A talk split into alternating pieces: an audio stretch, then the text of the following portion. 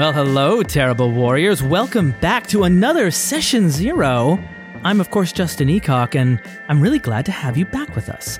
Last time we did Session Zero, we spent some time with the Klingon Empire and Star Trek Adventures, and today we're going a little bit more grounded. We're returning back to Earth, and we're having a look at Cyberpunk Red.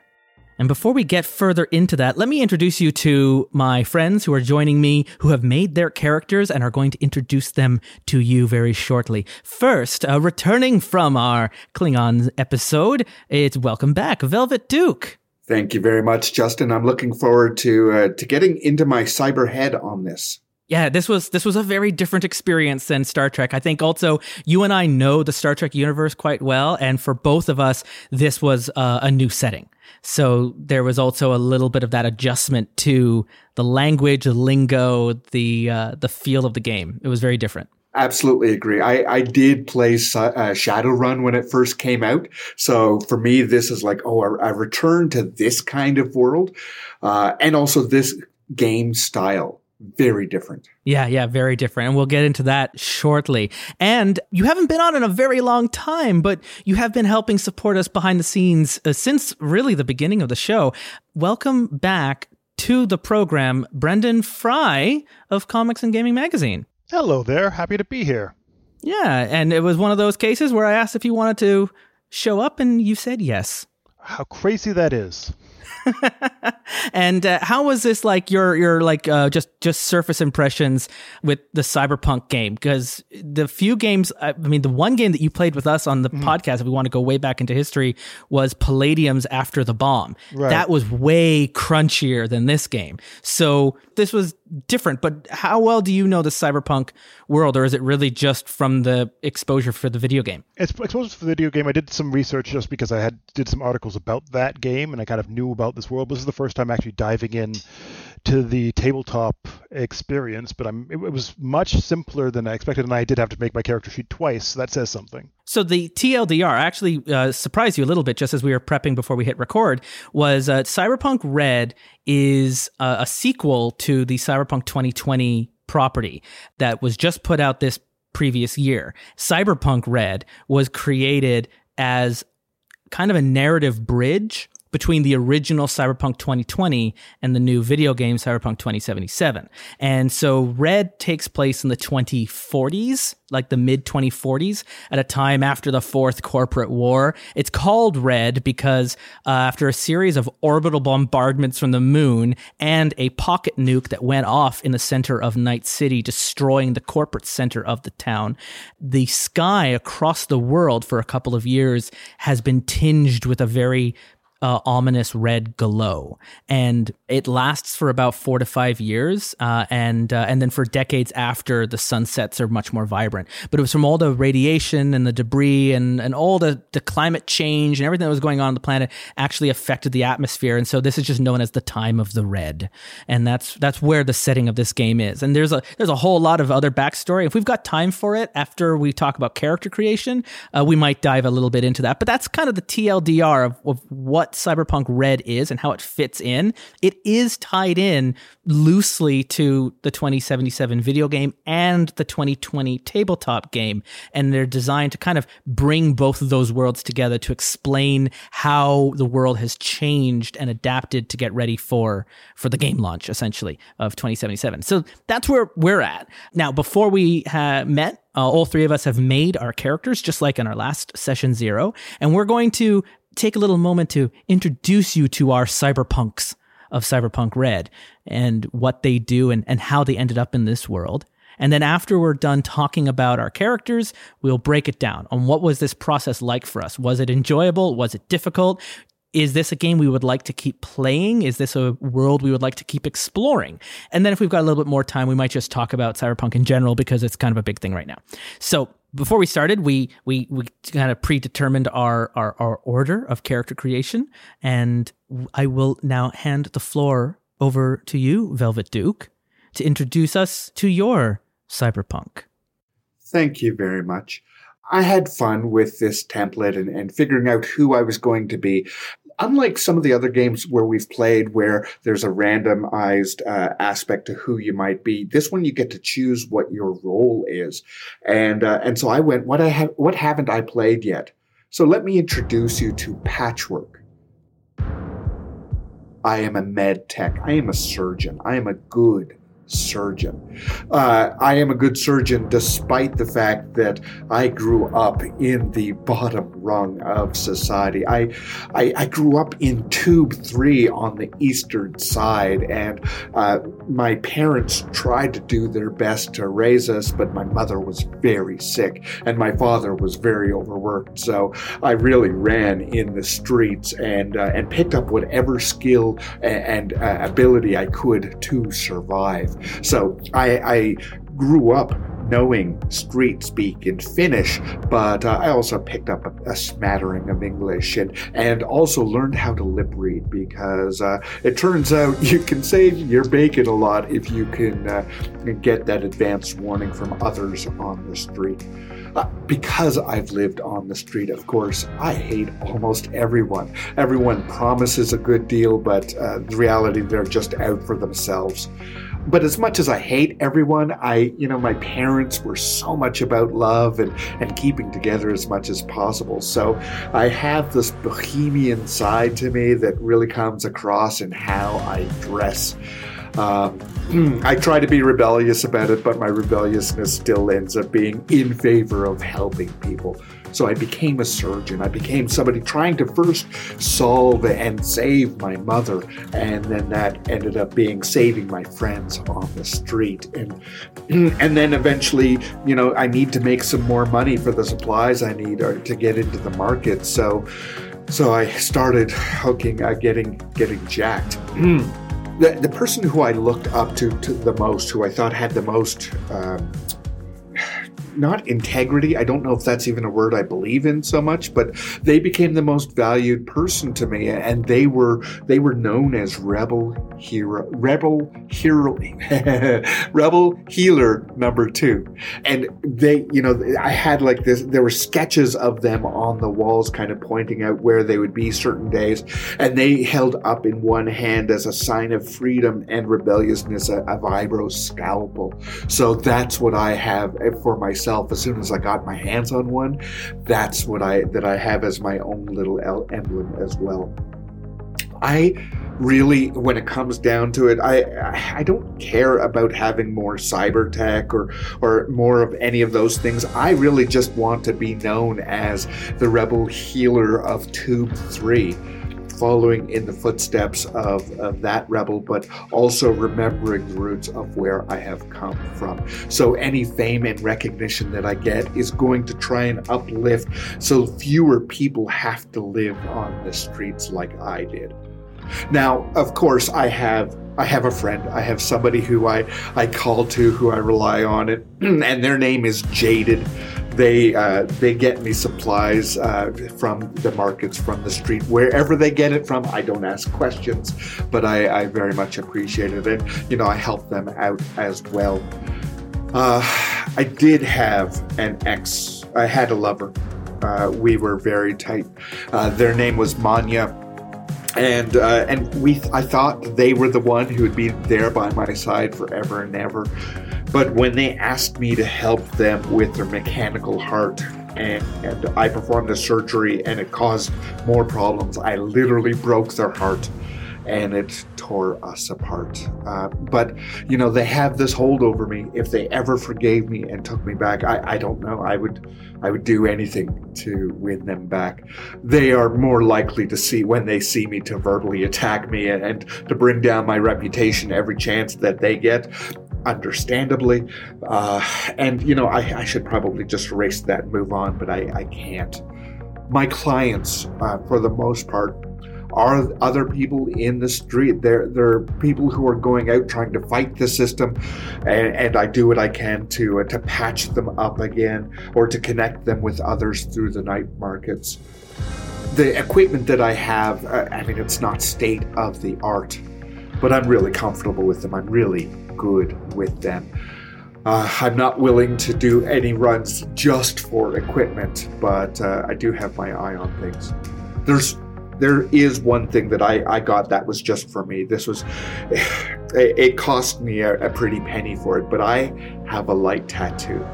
And this one is of the staff of Hermes, an old fashioned icon, a, a, a caduceus. It is snakes wrapped around a medical pole. And uh, I, any surgery that I have to have done on myself will never be allowed to be done in any area where I have that tattoo. And I have other tattoos that are uh, that represent each of the lives that I have saved.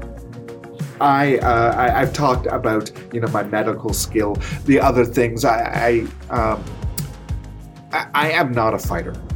so I will always seek out people who can do things like, uh, you know, like fight the brawling or the or martial arts or anything like that. I will have those people around me as much as possible. That's who I'm seeking out. If I have to put my trust in somebody, they better be effective in those physical skills and that's uh, that's what I'm willing to share today about patchwork. Uh, that's patchwork, and you know you need to know a guy who knows a guy who knows a guy who knows a guy. When people need patching up, I know a guy who knows a guy, and I'd like to introduce you to my character. Guys, I was listening to your story, everything started like, well, this is why we work together. You're so idealized. You've got this whole vision of like the world before the red, before before everything flatlined into the world we've got right now. Uh, you still believe in the good in people. And I guess you need that bedside manner if you're going to be a doctor. Even though you're some shady back alley surgeon who's maybe using, you know, equipment that's 30 years past their warranty date, you don't act like it. You keep everything clean. And I like that. I like that in you. And my name is Axis. I'm a fixer. A fixer isn't someone who just simply gets you a job, doesn't just work as an agent, doesn't just find you what you're looking for. Heck, sometimes a rocker boy is just looking for a show to do. They're going to come to me and I'm going to hook them up with a good gig. It doesn't all have to be seedy, back alley, black market, behind the scenes. If it had to be, I guess I know a guy who knows a guy who knows a guy. I could set you up with that. And so, Axis' uh, background is a nomad, not from Night City grew up out in the wastelands. And with that, though, one of I, I I rolled randomly with the life path creation just to see what kind of story would come out of that.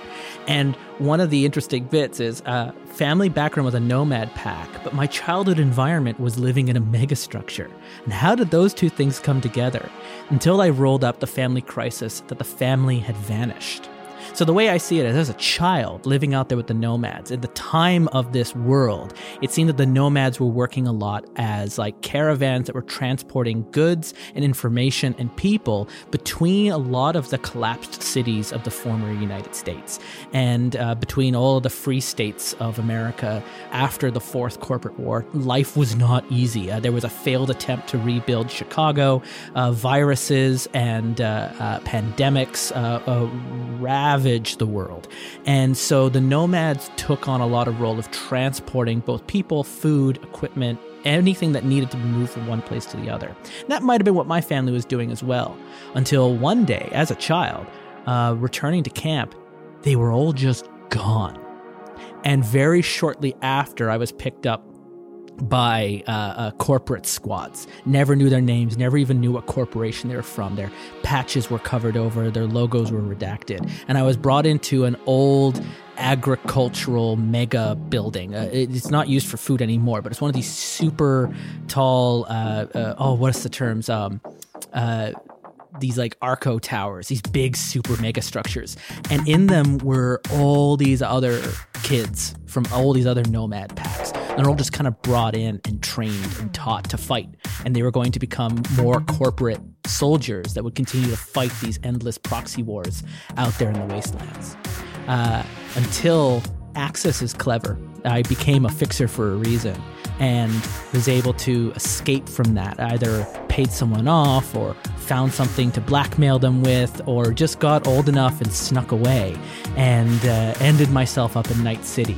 The only thing I've got from my Nomad pack is this jacket that I wear. It's my most valued possession. It's an old uh, uh, uh, uh patchwork collection of like leather and and, and, and, and, different materials, but I keep it. It's my signature piece, and uh, and that also hides all the other equipment I've got underneath me.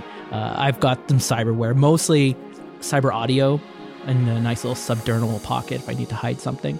And uh, it turns out some of the other background stories that Fixer got. Uh, he, apparently he's got a friend as a coworker. Didn't figure too much far on that, uh, but I maximized by uh, by background stories on tragic love affairs, and uh, you roll a ten, you, you you minus seven, and that's how many tragic love affairs you've had. So I rolled a ten. So one of them isn't alive anymore. Another cut me out of the action, and a third I think went cyber crazy. Uh, they took too much cybernetics. Uh, they suffer from cyber psychosis. They might still be out there in Night City, completely separated from their former humanity. And so, uh, Fixer is a, an interesting fella. Uh, Fixer in any other game would be the NPC contact that you would be going to, and yet here I am playing them as a as a as a main character. So they're they're getting into the action, and I think the what happened to their family, how they vanished, where they went, um, the people that picked them up.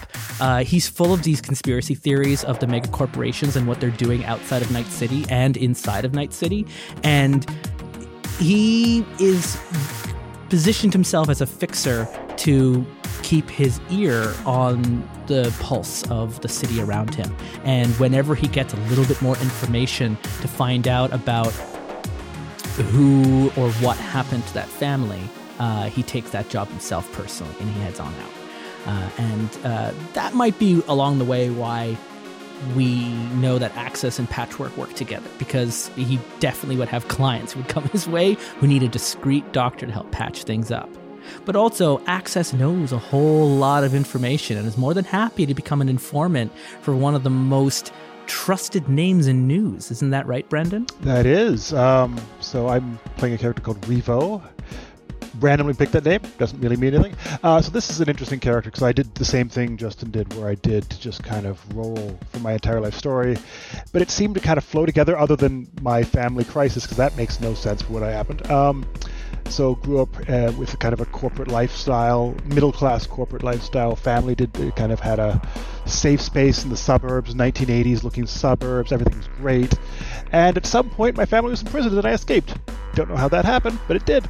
Uh, but uh, clearly, uh, Revo took the life lessons from that a little bit differently from everyone else and believes, hey, corporations are great. I have to be on that side. Uh, rather than hating them, just kind of just going fully into that. You, uh, given our ages and where yeah. things happened, you could have been imprisoned right around the time that Johnny Silverhand blew up a pocket nuke above Night City. Oh, there you go. And and in and in that moment, the center of Night City was obliterated. Half a 1000000 mm-hmm. people were killed. Another half a million people died in the years afterwards.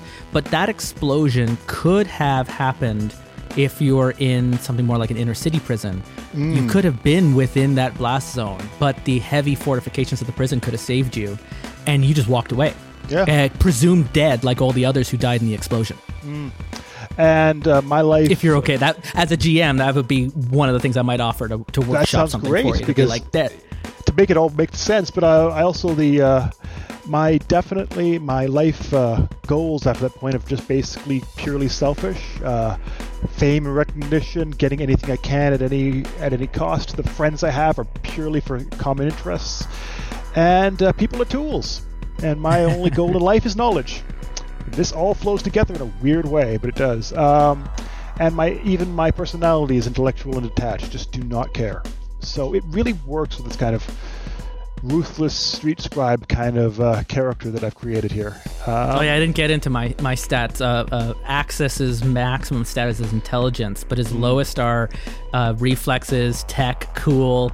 Uh, body is his dump stat. So this guy really? is squishy, and it's all about knowing when and where and being one step ahead of everyone else. Uh, he's got a lot of luck though, so he, he seems to always seem to scrape himself out of situations he should have no business getting out of. Nice. I, I have a lot of empathy for whatever reason. Is that EMP is empathy, right? Yeah, empathy yeah. doesn't necessarily mean you're empathetic. Oh, it means good, because I do not people. sound empathetic at all. Empathy stat. If we look through the different empathy stats, uh, they're all like your social stuff, like being mm-hmm. able to perceive, interrogate, negotiate. Uh, right. Your empathy would be you could you could like it, it, by this de- definition, Hannibal Lecter would have a very high empathy stat because you can get into the heads of people. You understand empathy, even if you're not empathetic. Doesn't yeah, have to be a does not good sound empathetic thing. at all. no, he sounds just just on one side of of, of, of, of sociopathic. It really does. It, it, it, it's it's interesting because uh, just by rolling everything, it all kind of flowed that way, and I don't know how. Your empathy, all... the empathy that you have, is the kind of thing where when you walk into a room and you say something, mm-hmm. people believe you. Right. They believe anything you say. You went in to become a media, but you could also have been a cult leader real right. quickly, right? Like you're you have a, a, a social skill called conversation, and with empathy that high, uh, when you roll conversation, you I know have a have a role where there's a three out of ten chance that anything you say, people will believe you, right? Whatever it is, which is real fun. Like you can, it, it, people like to hack the net and they like to hack cyberware. You hack minds and people, right? I think that's that's uh, it, and just the way it all kind of worked out really worked well for this character. I have to say the um, system made that fun. Let's go with that. Yeah, and so this was different just because last time we did session zero, we did Klingons and and and Velvet was there for me. And they both did a system called Life Path character creation. It was like, oh, that's interesting. They're both called Life Path. They couldn't be more different though, could they, Velvet? This uh this was like that if you're a statistician, you will love this system. The character sheet feels very is... overwhelming at first. When you open it up, there's a lot going on there. Now, to their defense, the fillable PDF, a lot of it is filled in automatically as you fill in stats, but it is a lot going on here. Uh, but the life path character creation, finding out that my character is South American and likes to wear leisure wear, has long and ratty hair and values money and feels neutral towards people. Like none of that informed anything on the first page of my character sheet. Uh, yeah, it didn't all, feel like it mattered. It, the oh well, it does in that it only, it, but it matters only to your character's story and their origins and maybe their motivations. And if you're looking for prompts to role play with. One thing I admired with Modiphius's take on the life path creation in Star Trek is that it did that, but it also did stats at the same time. So when you found out what kind of childhood you had, it would then give you numbers to specific stats. So they they they synergized quite well. Whereas my stats and my background story in this game are quite independent from each other and they're only connected in my own mind however I want to BS how they're connected. But they're one does not have to inform the other. Does that make any sense? I agree. I, I, did. I did find because in this system you are allowed to go through and pick which you have a certain um, skill pool of points that you can uh, put into whatever skill. So I was able to shape it you know, in a way that I found in, in the Modiphius system, I didn't need to do that work. It was already being shaped as I created. So this one, I could cherry pick the things that is like, well, this already feels like it fits the premise that I'd I hand it though. The life path page on this character, finding out your aliases, your cultural origins, how many friends you've got, how many tragic love affairs you've had, what enemies you've got out there that's all fodder for a GM. And if you give them just that page, they don't have to look at the stats side. They can just have that and they're like all of a sudden they've got a social web of NPCs and backgrounds. They know which corporations you care about, which ones you're out to stop. And it gives you a lot of fodder to create new stories in that the life path in Star Trek forgets about once character creation is done, the life path part of your character kind of evaporates into the ether. Whereas the feeling I think in Cyberpunk Red is that they really want the life path to matter to your character's motivations, even if they didn't matter to the actual creation of the character sheet. I agree with that. Uh, I, I, I do remember in Modiphius, even some of the language tells you that that life path was this was your life before. Yeah. You entered Starfleet. This is, you know, while you were there and now here's your today version. So it, it does leave it behind in a lot of ways. And, and the character sheets didn't really have a, a spot for it. it. Or rather it was buried into or steeped into the skills that you ended up with or, or the talents, etc. So I, I, I I'm not saying that the difference here with Cyberpunk isn't. Uh, it's pros I, I and cons. I enjoyed it. One isn't better it. than I, the other. They're just different philosophies. Yeah. yeah. I, I love the uh, the tragic lover. Uh, I mean, uh, that one I might o- open oh, it's good melodrama. The, you know, your character, you yes. you seem to really narrow in on the melodrama of your character. You were just a walking soap opera. It was great. Well, so w- when I created this, I also I literally just did uh, you know the wizard's uh, dice roller, and I let the dice informs a lot of the choices. But then I went back and I, I added that flavor text. Yeah, you grew it a it, bit more. Yeah it, it just said ex lover, and what happened? It was like, well, someone. I, I changed the what happened a little bit, yeah, uh, because because I had allowed the dice to dictate so much. I went, you know what? I'm going to just tweak this a little bit to make it so that it's me. Like, what did I do? Yeah, and impact? and in play, like I might not have names on my love affairs or on my friends or my enemy. I didn't mention my enemy, but someone deserted me, and they don't have anything to throw at me. It's just them, and they're going to come at me with a murderous rage, and so this used to be someone who worked for me and i think it was someone who's trying to figure out like they were also from a nomad who had a vanished family and now they're just kind of like my Dio and JoJo and they're just constantly showing up and just hunting me down. Like they just yeah. show up whenever the gm wants to like play a hard move against me. They can just bring this character. I didn't assign any names to them but they could be assigned in game. Um, i don't think Axis even remembers who these love affairs names were uh, and I, you know, like, but it's this idea that Axis is such a, uh, a like inflated opinion about himself that he picked that handle because if you tilt the axis, you change the world, right? It's this whole like that's where he, he, sees himself as like the center of everything now, right? He's an information broker. He's people who comes to them for jobs and for as an agent. So so it also means he is aware of so much more, which also in in a world of cyberpunk puts a lot of targets on his back now. He probably knows way more than he should. And that's only a matter of time before someone then comes to like clear things up. Now, Brendan, you had an issue where right before we were to record today, your PDF vanished and you it created a new yep. character. So you got the experience of creating a fast, down and dirty character where the game session has already started and you have to kick something really quickly. So yep. that's actually a really good litmus test for a character creation. What was it like where you're like, oh, I've got 15 minutes to make a character from scratch? I think it worked really well. I mean, there's a few sections that we, uh, were, as we were talking, as I was going over the thing, like the, the placement of all the skills and stuff. I wish that was organized as it is in the sheet just to make life easier. Uh, beyond that, the process of just like picking your story, rolling it all out, uh, sorting it all out, the they, the um, creation is very easy, very intuitive, and it lets, and as you guys were saying, it allows a bit of uh, ability to create the flavor text that makes it all make sense because it is just so vague enough that you can kind of riff off it easily. Yeah, and you could use it too if you're generating NPCs mm-hmm. as a GM. You could run through just that life path thing just to really quickly like someone's walking up to you and they don't really matter. You haven't written them in advance. So you could just right. really procedurally generate someone and, uh, exactly. uh, and, and, spit them out.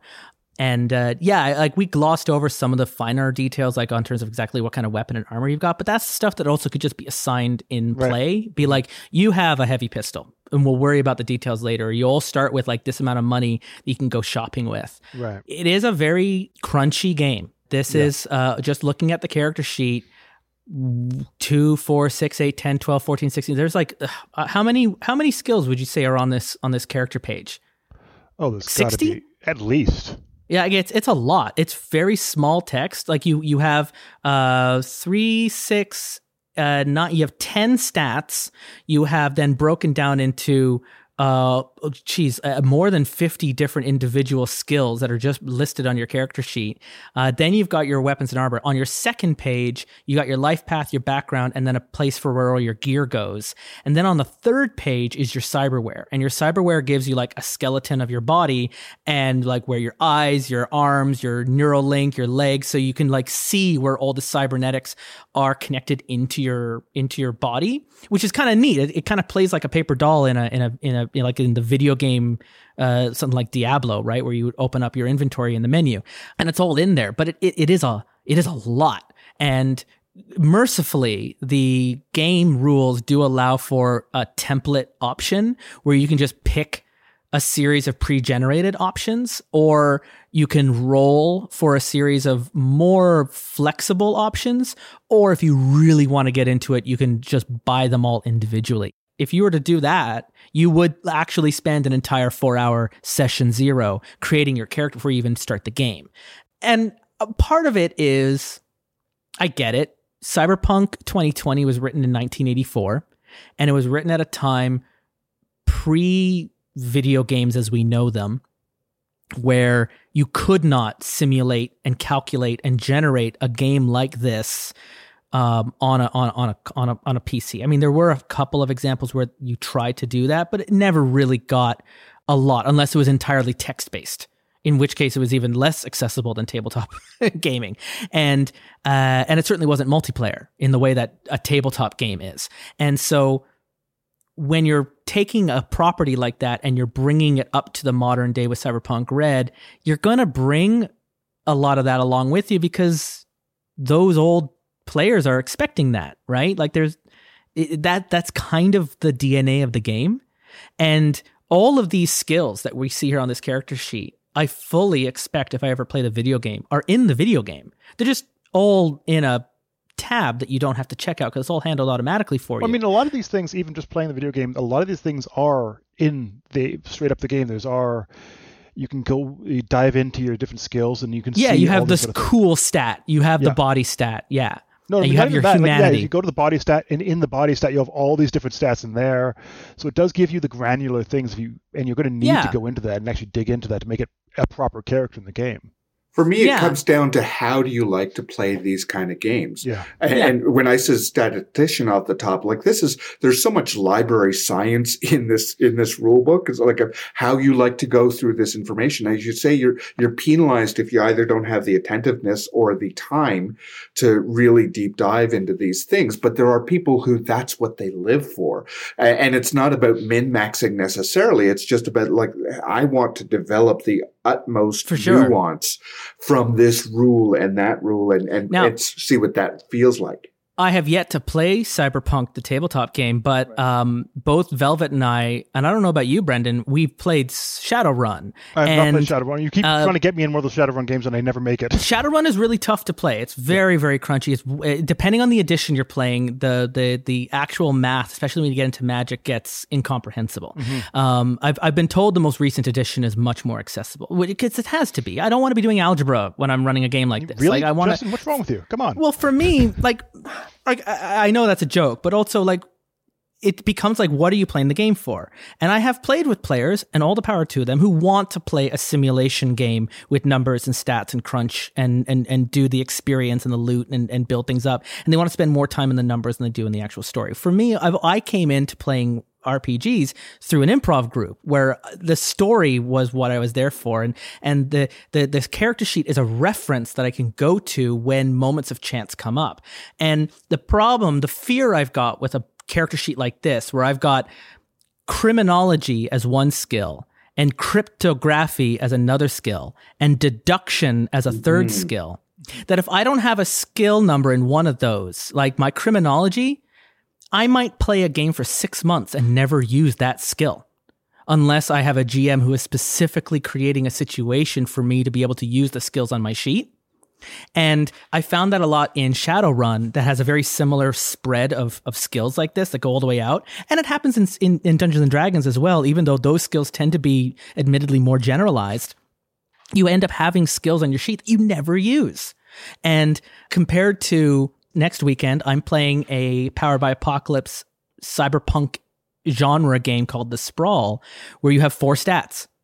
That's it. That's that's your entire character sheet is figured out, and you've got a couple of moves along the way, but they're not broken down into all of those different skills. Like if I need to see if I can pilot a sea vehicle, I can just look to a skill and see if like does this fit with my background, and the GM can yay or nay it and and these things can be negotiated in the moment on whether or not it is fair for me to be able to do that kind of thing. And again a fear i've got in a character sheet like this is that um, if i don't have forgery figured out in advance in my technique skill and then further down the game we end up playing a noir scenario where i need to forge information and create fake ids my character ends up not being prepared for the situation unless i created this character with that situation in mind in advance. Like I need to be tipped off on what the scenario is going to be, which is frustrating because Axis, as my fixer, the background character history we've got, is he is supposed to be very adept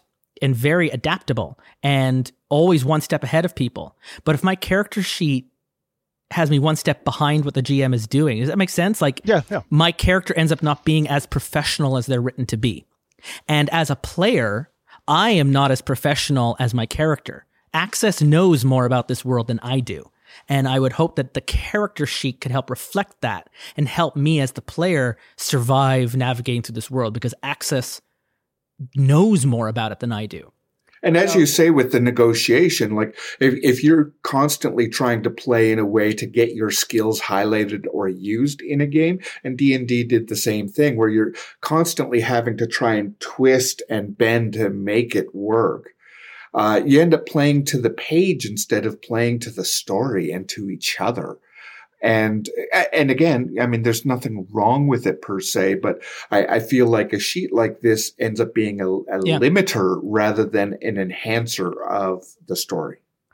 I will say, if you're a fan of the cyberpunk world, and uh, let's say you're interested in knowing more about the background before the events of the video game, or you knew the original tabletop and you want to see what happened after the events of the tabletop from the 80s, there the second half of this book is all lore. And it's all like cyberpunk is not our future. It's actually an it's more like Fallout in that it's a divergent alternate history that in the late 80s early 90s things start going differently. And by the time you get to their version of 2020 Soviets still exist. They're now neo-Soviet.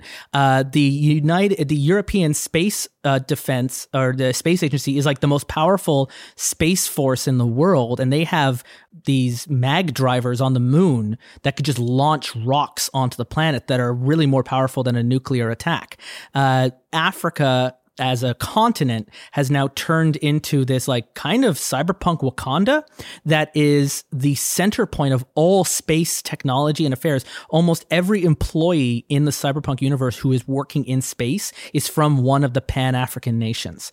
And they have existed with a defense network around their continent that has relatively sheltered them from all of the horrors of the world uh, elsewhere. As the US and Soviet collapsed and Japan kind of took over the tech world and Europe is now the dominant economic force, like the euro dollar is the currency in this game. The African nations in Cyberpunk are uh, isolated completely from that, existing in this like utopia surrounded by dystopia and you don't see any of that when you're playing Cyberpunk because the because the whole game takes place in Night City. But, but I mean, you do. it's kind of neat to read about like where all these characters are coming from. And, I mean, you and, do see you do see a lot of that stuff in the especially in the video game about like the corporate world is not necessarily run from the U.S. It is run from like Japan or it is run from Europe, and it, you do kind of get that aspect where there uh, there are so many different forces at play that are not in Night City, and Night City is more of just kind of the down and dirty where this is all kind of taking yeah. place. But the actual outside world is so much more corrupt, so much more manipulative, and is kind of acting on the city of Night City rather than in the city of Night City.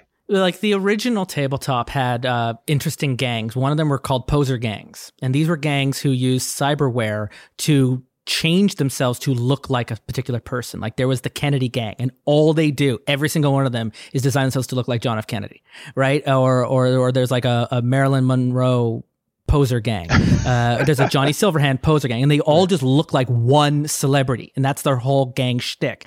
Uh, but then there was also, uh, I know this was very much changed in the video game, but the original gang in the tabletop, the Voodoo Gang, were written as white Americans who had appropriated Haitian culture okay. and turned themselves into the voodoo gang. But the whole point of how they were written was they were the cultural appropriation gang. That's what right. they had done. And and that was like a key point of that gang's um purpose in the game. And in the original cyberpunk setting from the 80s, it was this idea of like America doesn't exist yeah. at all anymore. It has completely collapsed. The states have collapsed. The cities have collapsed. And even the culture has collapsed and has become this like culture vacuum that in Night City now you have languages from all over the world. You have every single character speaks a different language from their own home uh, that they learn, as well as street slang, like this mm-hmm. common language that they all uh, talk about in, in public. And then you have all of these gangs that none of them are American gangs anymore. None of them are American corporations or American culture because American right. culture as itself has just been completely consumed by the rest of the world. And there's nothing left that identifies them anymore. And that's kind of at the heart of the original cyberpunk world is this idea of there's no more identity. Even your own personal identity is slowly being replaced piece by piece by cyberware until you don't even have a humanity stat anymore. And it becomes this recurring theme over that that I did get when I was making my Cyberpunk Red character. Mm-hmm. I did pick up on some of that of just how much you don't know who you are in Night City and no one else does either. Mm-hmm. And and that is both this like liberating anarchism and also this sort of existential terror that is existing at all times on top of each other. I would say for this game, like I, I had no problem with the character generation system per se, but at some point I just kind of got fatigued with it. So this is this is yeah, a game a where I would absolutely play this game once I used a generator of some sort. And if I were to try and GM this game, I would want something that would allow me to collate all of the character skills across the different players and look to see where those pockets and where those misses, those gaps are so yeah, that I can play like into them. Scantron punch card so I can see where all the circles overlap. Right. Um, I would, as a GM, um, because certainly a lot of my time before COVID uh, was running games for pickup groups at restaurants or online with our Patreon group. So for Cyberpunk, I would, as a GM, for especially for the very first session, I would recommend the GM just create five prefabricated characters for the players to play so they can try the game play itself. And if they like the setting and they like the gameplay with these rental characters, then now that they've been introduced to this world, and maybe you do, you put them on a failed mission where they're all going to die at the end. So then they get a feeling for like how this world works, and then they create their own characters after that. Um, and and that's a little bit of a backwards way compared to most other games, but for this one in particular, that would be my recommendation: is set them on a doomed mission with rental characters and then let them, if they like this, create their own, either using the templates. Like there's three different options presented in the book that's like a fast, medium, and slow build, uh, which is nice that that option is there. But even with that, it was still quite overwhelming because I don't know what any of it means yet. Mm-hmm. I don't know how it fits into the context of the world. So if you just give me a fixer that is not mine, but is mine for this one shot adventure, that I could at least do a job and see how it plays out. And then after they're all dead and gone or arrested, we then create new characters in the context of actually seeing how it works. Because apparently, actually playing the game is quite simple. Once you've got that, like uh, I was mentioning, you know, you've got, uh, I look to my stealth. My stealth is level two. It's connected to my dex uh, stat, which is a six. And I don't have anything on top of. My base is zero because I don't have any cyberware or equipment that enhances that stealth. So when I do a stealth check in this game, I would take two plus six which would be eight, and I would add that to a D10 roll. That is my, and then and then the GM has either a, a, if I'm up against a player who's trying to spot me, or against security or in an environment, they have a number of their own. They roll a D10, they add that number to that D10, and it's just dueling dice. Whoever gets the higher number gets it and that's quick and simple at least right it's not um uh, i would I don't know if in combat how fast it actually plays out. Like certainly you're still dealing with initiative, you're still dealing with rates of fire and how much damage you know your your weapons are dealing. But I would hope that the combat is fast and dirty, more like Forbidden Lands, and admittedly less like Shadowrun or Dungeons and Dragons, which the, the combat can get quite drawn out. But I suspect it's going to be drawn out combat uh, because that's a lot of what is favored in this game. And, you know, like like the bulk of the rule book is based around combat and not around anything else. So, uh, kind of I would I would recommend playing a demo session and then make your characters. I mean, honestly, I, I do think um, even if you're making a demo session, the, the life path thing does kind of get you involved in building your backstory, and I think that was really well done in the book because it did. Yeah, it's like 15 minutes, you've got a character. So that's yeah, exactly. And yeah. and and it's not um, it doesn't tell you all of your details. It yeah. gives you prompts like you're from here, you can fill in the rest. Your family yeah. vanished, you can fill in the rest. It gives you a starting point, especially for new players or people that don't do RPGs. That yeah. is that little bit. Like I don't play very many tabletop RPGs, but with and that that's something quickly, that Dungeons and Dragons doesn't yeah. have, right? Yeah. And a lot of like truly traditional RPGs just do not have. They just but, like you get a character with stats, and then um, you're off, and and uh, and if you don't make your own backstory in your own time, you're out of luck. But I, I think that is daunting for players. Like especially for me, I'm like I don't have the time and I don't have the improv ability to kind of just be like, I'm riffing this character right right off the go. Let's get this going.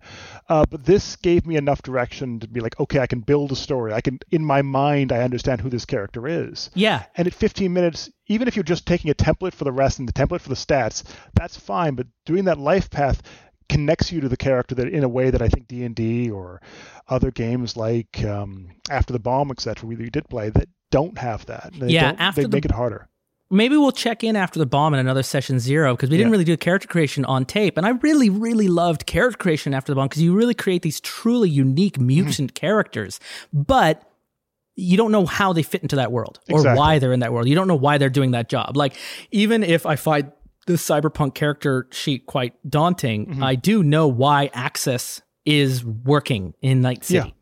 I know why they ended up as a fixer. I know how. I know that they, they, like even like one of the things you roll is what kind of office do they have, and mine is a booth yeah. in a local bar, and so like, like that fills in a lot of uh, uh, character into and that character. Like especially for people that don't know RPGs, having that prompts, having that kind of a little bit of information that kind of brings you into the world, helps you set the stage, helps you kind of connect to this character that you've never seen before, never created before. And even for someone new, that gives them enough that they can jump in and feel like they're part of that world. After doing that from the two of you, having gone through this, I know we haven't played the game, and I know that you know this is this is a very big game to to yeah. to, to, look oh, into. Yeah. After creating these characters, though, would you want to find? Would you want to keep playing them? After creating these character sheets? Do you feel like one of the questions I want to keep asking in every session zero is how invested now after this character creation process do you feel like this is your character? And would you want to uh, attempt a first session of gameplay now and actually play uh, in this world? Um, I'll go first. Um, as I said, just from my previous statement that, that because it did give you that kind of life path and did make me feel I was part of this world, I want to see where this character goes. I want to see does he get his uh, fame and fortune by cutting everyone else's throat in the way? Will this character get ahead, or will he just kind of fail in the process? And it makes it makes it seem like I'm part of this world, even though I'm not. And I think that would make me want to kind of see what's next. Hmm. Velvet. I felt invested in the uh, the life path because I got to choose the, you know, what role I wanted. And then it seemed like the, all of the path was conspiring toward that, even as I used the different templates uh, for the edge runner as, as I could. Uh, and, and really what sold it for me was the, uh, the tragic backstory aspect yeah. of it.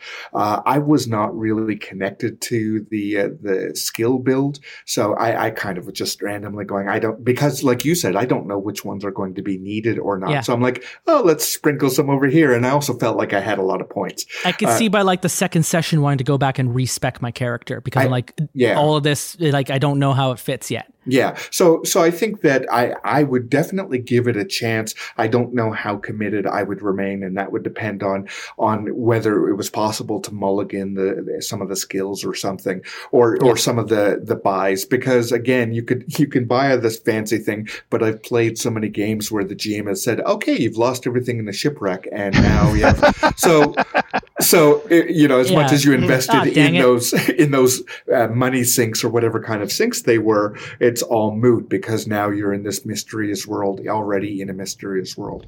Yeah, exactly. And and uh, for me, for Axis, like yeah, I'm kind of interested in this character. Uh, uh, I feel like there's a lot of mystery surrounding them, which is kind of interesting, and, and, a lot of that I would I would I would think would just end up revealing itself as I would play more.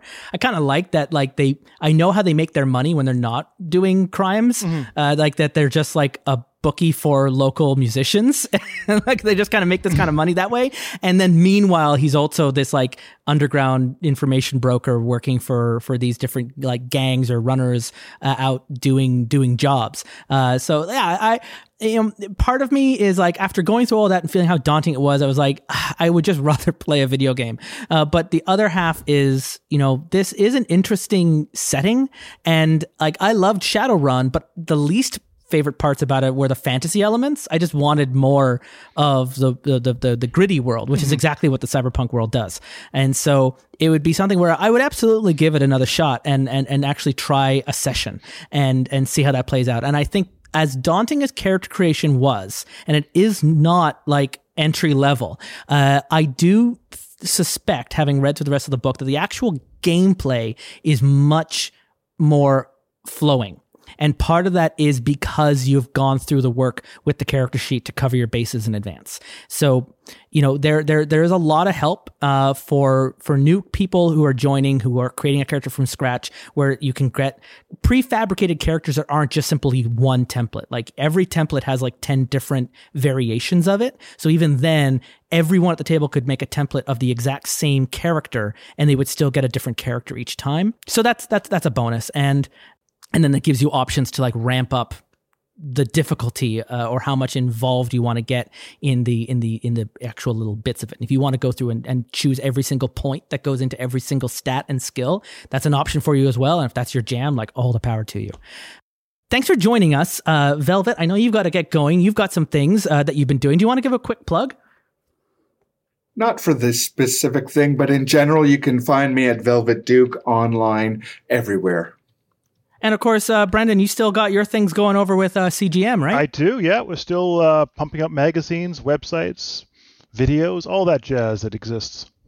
Yeah, and uh, uh, I don't know if a listener you are aware, but uh, Brendan lets us post our podcast episodes at cgmmagazine.com. So you can go check that out. They've also got their own podcast, uh, uh Inks and Pixels. Pixels, Pixels and, Inks. I mean, Inks and, and Pixels is cool too. yeah, and, uh, and, and, you can go check out all their content there, and, and, and they're always doing good stuff and like, you know, good Canadian uh, content there. Uh, yeah. Good reporting happening. And for you, of course, listener, if you're uh, a Patreon supporter at patreon.com slash terrible warriors, uh, I will be posting along with this episode these three character sheets that we met. So you'll get to know more about Patchwork and uh, uh, Axis and Brandon's character, whose name I just slipped my mind. Hmm?